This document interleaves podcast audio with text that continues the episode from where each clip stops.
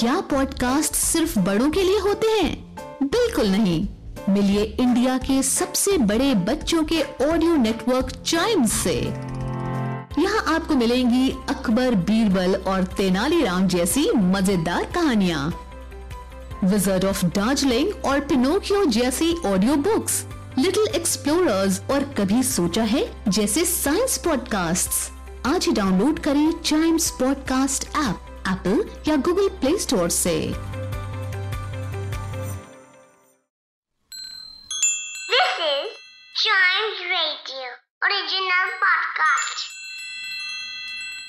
The name of this state originates from a Sanskrit word meaning abode, which is Vihara, and the name of the state is Bihar.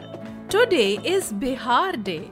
it is observed every year on 22nd of March, which marks the formation of the state of Bihar. Exactly, it was this day that Bihar was taken out of West Bengal and created as a separate state. So, today in Trunks and Wheels, let us go to Bihar and go to one place which has a lot to talk about history.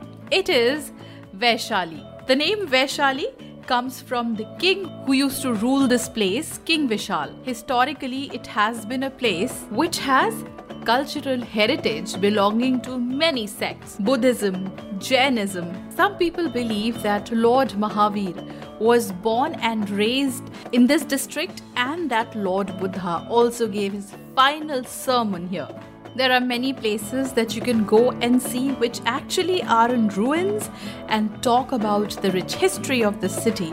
Anand Stupa, which has an Ashoka pillar right close to it. Buddha's ashes stupa, which was built by the Licchavi dynasty. There is also a monastery called Katugarashala Vihar, which is where Lord Buddha used to frequent. World Peace Pagoda, also called Vishwa Shanti Stupa, which is a Japanese temple made by Japanese Buddhist monks. And very close to it is Vaishali Museum, which was established by Archaeological Survey of India.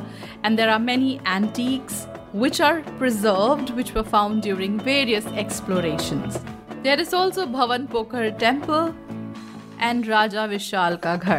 So go to these places in Vaishali and see what history has to say. To know about other places from different parts of the country, listen to more episodes of this podcast, which is Trunks and Wheels.